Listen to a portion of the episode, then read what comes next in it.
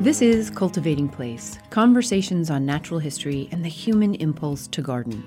From North State Public Radio in Northern California, I'm Jennifer Jewell. Last week, Cultivating Place spoke with Cal Water Representative Evan Markey about the rate at which Californians have responded to both drought and state and regional financial incentives to replace their thirsty traditional sod lawns with more water efficient and drought adapted plantings. We also heard from homeowner Renda Glick, who took this incentive and replaced her lawn with a beautiful drought tolerant garden. But does simply replacing your lawn bring you up to speed as a gardener? Have you noticed how, when, as a lawn is replaced with a garden, some homeowners approach these new gardens with the same mow and blow management techniques they afforded their prior lawns? Others seem to assume these are static installations now and leave them to their own devices of overgrowth, weeds, and death. Into this gap comes a brave new crop of fine gardeners, and they are not what they used to be. Here to talk with us more about this is Jenn Simmons, home gardener and garden manager fine gardener for Ruskin Gardens in Palo Alto, California. Welcome, Jenn. Thank you. Pleasure to be here. I'd like to start out with you a little bit and what brought you personally in your life to a love of, of nature and plants and gardens? I grew up in Santa Clara Valley, which was a lot of orchards and little farms. And my grandparents always gardened. My grandmother's grandmother always gardened and took pictures of plants and was always showing us things. Okay, okay, grandma. you know, um, my mom and dad worked every weekend in the garden, and I was just around it, and I never thought I would be interested in it. It just seemed sort of, I don't know, sweet or antiquated. And, you know, when you're a teenager, you're like, eh, I'm never going to do that.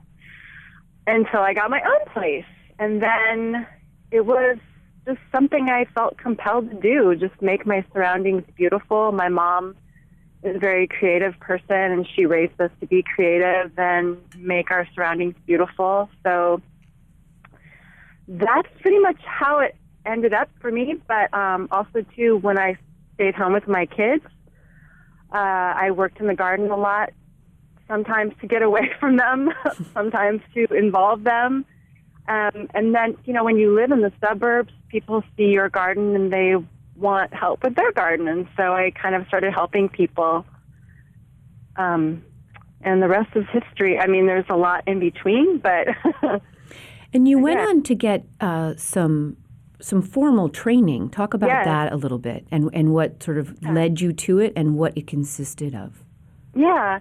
So when I was helping people, um, I think anybody that starts out in this industry, and it is an industry. I mean, there's so many aspects that you can go into and finding where you belong. Um, sometimes it's difficult and sometimes it's not. So um, i mean i was doing my own gardening but then i was helping people with their gardens so i kind of got into this, some design but i didn't feel the, the the times that i felt the most connected and the most happy was when i was taking care of um, my son's school's garden and it wasn't just vegetables; it was ornamentals, and then you know, um, organizing other people to help.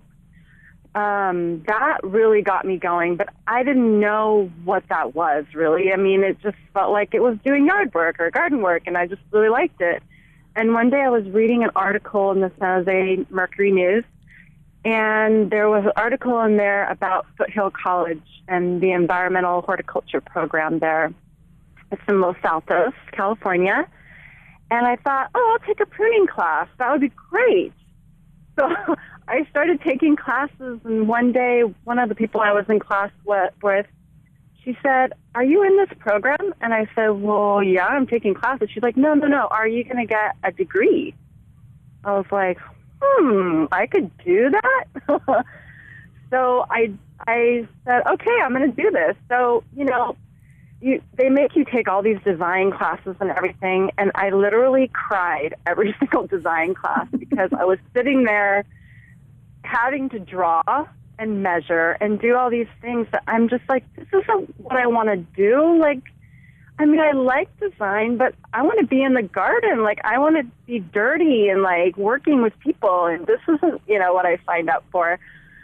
And finally, one of our teachers um, has his own maintenance business, and but they also do construction and design. And he says, you know, sometimes when you're a designer and that's all you do, you're not always working, and it's really good to have these skills to be able to take care of people's gardens because that's a weekly or monthly thing and you always have income coming in. And I was like, wait, wait, wait, wait, wait. That's a job. Like I could actually take care of gardens, like other people's gardens and get paid.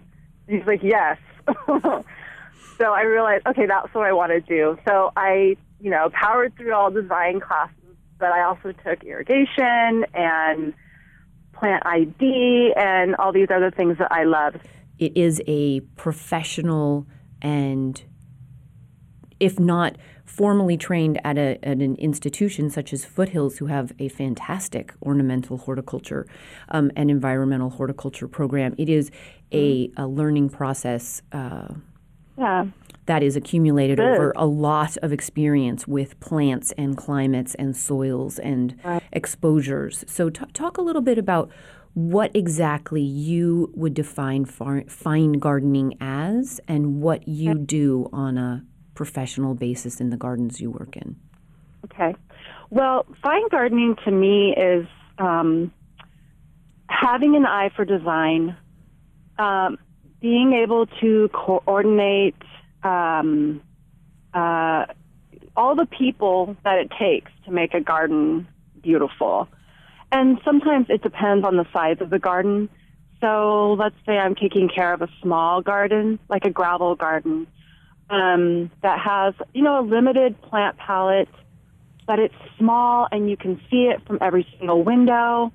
And, you know, when I walk into the garden, um, because I, I do love design and I, you know, I understand it, um, I can see like, oh, those are, that's Sesleria greenleaf and that grass is, you know, flowering right now. And that, you know, this is when you cut it back and this is when you mulch and, um, you know, if there's, it just depends on, you know, what plants are there. Like I look at every single plant and try to, to come up with a system of when does that plant get cut back? When do we fertilize? When do we spray it with hort oil? Maybe it's getting, you know, eaten by aphids. Um, figuring out when to mulch, uh, when to call in the big guns like arborists. um, I mean, it, it pretty much encompasses everything. I mean, a lot of times I actually work with landscape architects and designers because they have a vision of the garden and they've been working with the client and they've come up with this space for for the client. Um, I work with them to, you know, sometimes plants die and it's nice to have a fine gardener around that says, okay, this plant is dead and what can we put here to you know not not have a hole? Or or do we place it with the same plant? Or do we do something different? Um, and then trying to keep that within the vision that you you know paid your garden designer to create for you. Mm-hmm. so i feel like it's a being a fine gardener is very collaborative. And actually the gardens where i collaborate with a designer or a homeowner um, those are the best gardens. Those ones are the beautiful, um, peaceful um, gardens that just feel the best to me. I think that's what you get with a fine gardener is you get sort of like a garden buddy, like a garden friend, garden confidant. Yeah. And that is it's that part. it's that mentoring and I think yeah. that maybe one of the things you get to in in a garden in which you're collaborating with either you know an outside designer or a home gardener yeah. who has a strong vision is that sense of right. ownership and spirit of place that that you get with someone who is a gardener um, and yeah. but and I think that um, I'd like to talk a little bit about the the challenges that are faced both as a home gardener um, looking for a fine gardener, but then as a fine gardener too, some of the challenges as this field is kind of finding its its feet because mm-hmm. you know we don't all have big estates but we sometimes no. need help and a plant dies and sometimes you know why but sometimes you don't know why and if you don't know why you it's a little more difficult to put another plant in its place with confidence? Well, some some of the problems that we face are um, well communication. I mean, it's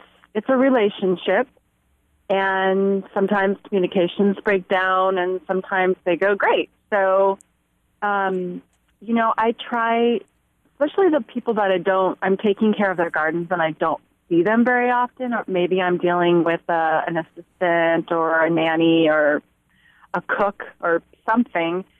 Um, but for the but there are also large gardens I take care of where the owner is very involved and we work side by side and though you know that's really fun um, the challenges are is you sort of have to be a mind reader i mean it's it can be touchy because um, like when i'm working with our guys they're very you know well trained but to them a lot of times plants all look the same. So I look and I'm like, no, no, no, that's a salvia. Like, I know it looks like a weed, but don't take that one out. You know, take this one out. Or sometimes euphorbia plants, there's a really bad weedy euphorbia, but then there's euphorbias that you want. Mm-hmm. And weeding out the bad with the good, you know, that is tricky sometimes. And then if the home gardener is really into seeding things, you know, trying to understand, okay, where did you seed the poppies?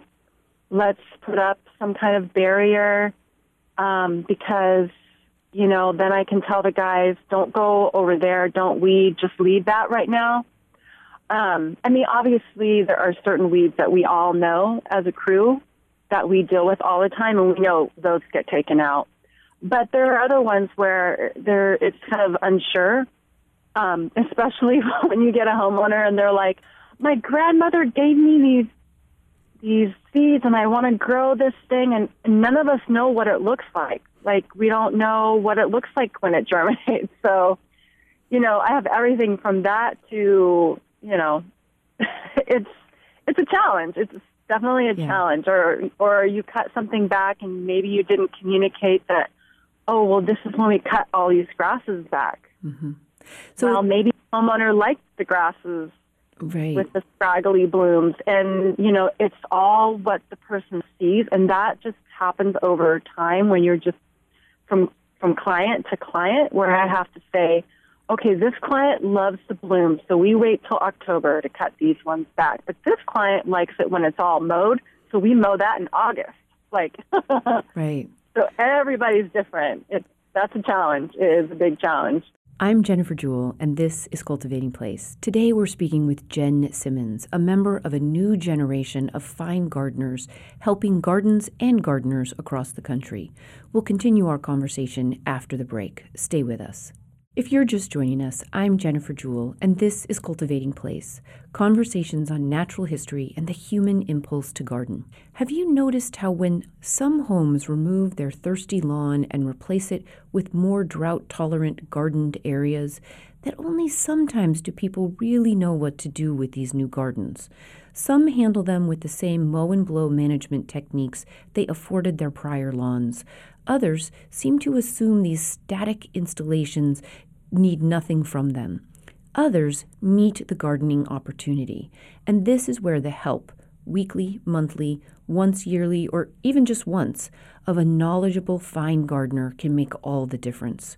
We're back from a break to continue our conversation with Jenn Simmons, a garden manager and fine gardener working with Ruskin Gardens in Palo Alto, California. Welcome back.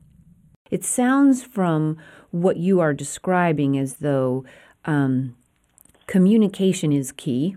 You, you made that clear, and having a sense over time of um, of timing of tasks mm-hmm. and plants and personal timing, and then the relating of those to both the people that you are coordinating in the garden. So you're almost you're almost like friend, project manager, and gardener. Um, yes. And so this and sometimes executioner because mm-hmm. sometimes I have to tell the person, you know, this rhododendron is dead. I know there's three leaves on it, but it's okay. We can take it out. like goal. And I always try to, you know, emphasize that this is, you know, this is for a new beginning. This is for a new new rhododendron or something that doesn't need as much water. Um, we're going to compost this and use it to enrich the lives of new plants. So it's like a cycle. Like you're kind of coaching people because some people they see like when a when a plant dies as a personal like like something they did. And I was like, no, no, no, no, no. Plants die. That's what they do. I mean, well, I shouldn't laugh because they take it very seriously. Well, we all do. When something yeah. dies, you you do feel like you have let it down, or right, and and that I I see this also this this emergence of fine gardeners, um, and I think this is sort of advice to both people that might be interested in being a fine gardener and people that mm-hmm. might be interested in. Um, hiring the help of a fine gardener is to yeah. to understand that this is an opportunity to learn more and yeah. that um, whereas many of us did grow up gardening uh, with mm-hmm. people who showed us how to do it and we, we learned by by doing and seeing that many people there are many people who did not get that benefit of that kind of education exactly. and this is an opportunity as an adult to to take some of that on. And so, mm-hmm. so one uh, the next question that I have for you is, what if you were a ho- a homeowner, not a gardener mm-hmm. per se, who was you know who has just taken out their garden, um, not their garden, who has just taken out their lawn and you need this little bit of help. You don't want to hire someone to come in every single week, but you need a little help. What would you ask as good kind of interview questions for someone you might be interested in hiring? Um, well, well, first of all, I would, I would, uh, if you're gonna take out your lawn, which I love that idea, is to, um, and I learned this from the great Bernard Trainor and David Leroy, that I'm going to name drop, that keeping your plant palette really simple is so helpful. And repeat, repeat, repeat. Mm-hmm. Um, and when I would, if I would hire a gardener, I would want someone who understood that to um, I, I think it's more you have to think about what you want so that you can hire somebody who can mirror what you want. So, like, if you're okay with there being some weeds, or if you're okay with starting with small plants and not maybe starting with huge plants, because um, you're a patient person, like you're willing to wait for them to grow in, you're going to want to hire somebody who understands that. So, um, you know, maybe you want some plants to have a shape, and maybe you want some plants to be wild and let them go. Um, you want to have somebody who can see the difference between plants, um, who knows plants, who knows their growth habit, and is familiar with the plants that you want in your garden or that your garden designer has chosen for you. So, so it sounds like you are saying you want to find somebody who has a design eye that is similar to yours or compatible with yours, and you want somebody with a depth of plant knowledge as well. Yeah. Especially for that kind of garden that's not doesn't have a grass or or some area that's just a negative space, whether it's you know mulch or gravel or or something like that. Because um, sometimes I think people put too many plants and you're really kind of making a nightmare for yourself unless you are a home gardener and you're out there all the time. Um, for me, I plant things at my house, so I would never plant for someone who wasn't a gardener because all it does is just set them up for a feeling of failure because it's a plant that needs a lot of care um, or has an ugly period. Like we have a lot of beautiful native plants you know, in California. And one that comes to mind is Aesculus, um, the buckeye. Mm-hmm. And, you know, that plant, I would not like, if, if I went to someone's house and they had that plant, I would want them to understand that in the summertime, it looks dead. Mm-hmm. And that's really important to have a fine gardener who can like be honest with you and tell you, no, that plant's not dead, but this is the cycle that it goes through and that you just need to learn to accept it. Because mm-hmm. sometimes people will want to like push against nature, and I think a fine gardener helps you sort of live within nature because they understand what the plants are going to do. And if you can listen to that and be open to that as a person, you're going to be so much happier and it's going to be put gardening in its place, which is it's supposed to be fun and and and beautiful and make you feel good. It's not supposed to make you feel guilty and I mean, if you're feeling guilty then, you know, one thing that comes to mind is people buy, you know, plants from Trader Joe's or like, you know, that kind of stuff and then they expect to put it in their gardens and have it be a big beautiful plant. You know, that doesn't work. They're not really bred for that kind of thing. Like I just tell people, if it's an orchid, like you're, it's not going to rebloom. I mean, not normally. I mean, if it reblooms for you, yay! But if not, put it in the compost and don't worry about it. you know. And yes, I think a garden can be that way too, where you're just like, well, why didn't that astilbe live? It's like, well, astilbe likes lots of water, and you bought it because the, the flowers looked pretty, but that's it. Like, this is California in a drought.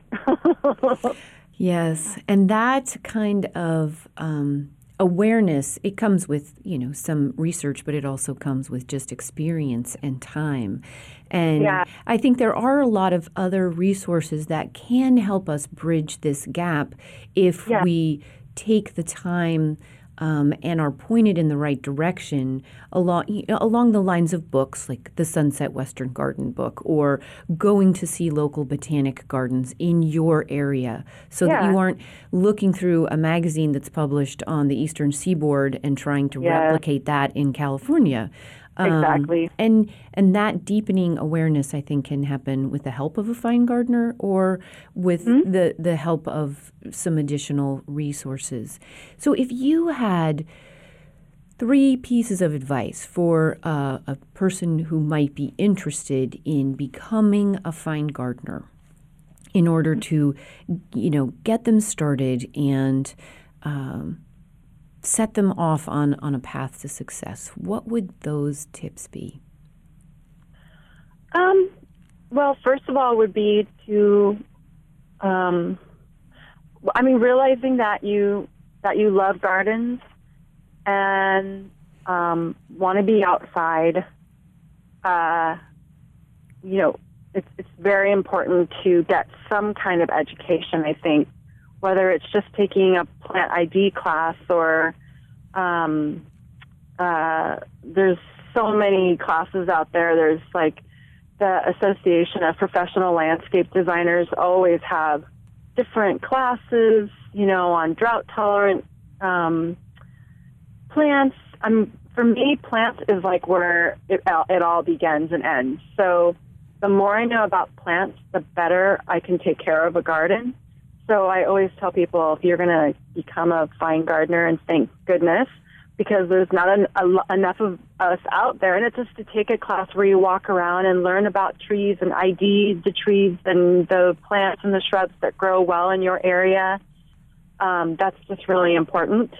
Um, Pacific Horticulture always has symposiums and um, things that you can go to to learn, find out about new books. Um, and yeah, definitely botanical gardens, uh, and also just getting out there.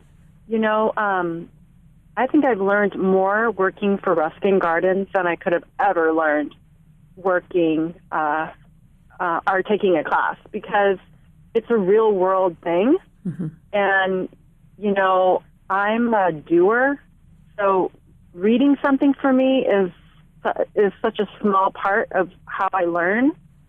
And I think most people that would become a fine gardener, I bet most of them would say that about themselves. Like, I want to feel the plant. I want to look at it. I want to smell it. I want to see what's around it.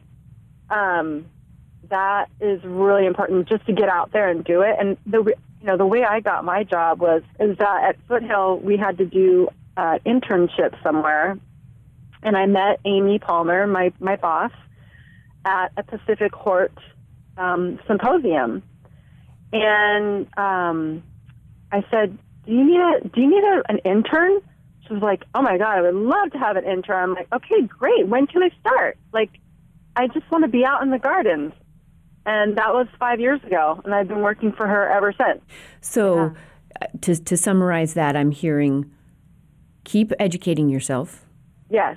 Observe. Yes. Experiment, mm-hmm. and get out and garden. And just get out and do it. Okay. Yeah. Because you're going to learn so much. I mean, everything from changing out a valve or figuring out why isn't my clock turning on this? Oh, maybe it's a solenoid or, you know, something spraying up in the garden and you're realizing, okay, I need to learn how to take care of some of my irrigation. Mm-hmm. And it's actually quite fun and fulfilling when you figure these things out. it's great. It's it just is. a great feeling. Thank you so much for joining us today, Jenn. Jenn Simmons, it's been a pleasure. Thank you. Jenn Simmons is a member of a new generation of fine gardeners. She is a garden manager and fine gardener working with Ruskin Gardens in Palo Alto, California. Join us again next week as the conversation on the many ways people engage in and grow from the cultivation of their places continues. Cultivating Place is a co production of North State Public Radio and JewelGarden.com. The program is produced by Sarah Bohannon. For this week's audio archive or to subscribe to the podcast, please visit mynspr.org. For more information, including many photos, please visit jewelgarden.com. For daily photos and more, follow Cultivating Place on Instagram and Facebook. Until next week, enjoy the cultivation of your place. I'm Jennifer Jewell.